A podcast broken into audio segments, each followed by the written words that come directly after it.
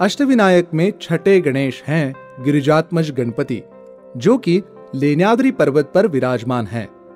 गिरिजात्मज का अर्थ है गिरिजा, यानी माता पार्वती के पुत्र गणेश ये माना जाता है कि यहाँ जिस जगह गणेश जी विराजमान हैं, वहाँ पार्वती जी ने तपस्या की थी इसलिए इस गणेश का नाम गिरिजा का, अर्थात पार्वती का आत्मज, यानी पुत्र, यानी कि गिरिजात्मज है। लेनाद्री पहाड़ पर अठारह गुफाओं में से आठवीं गुफा में गिरिजात्मज विनायक मंदिर है। इन गुफाओं को गणेश गुफा कहा जाता है।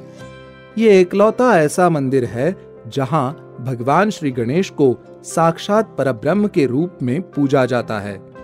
मान्यताओं के अनुसार, विनायक ही सृष्टि के आदि और अंत हैं एवं उनको अपने पुत्र के रूप में पाने हेतु देवी पार्वती ने इस गुफा के भीतर बारह वर्षों तक घोर तपस्या की थी।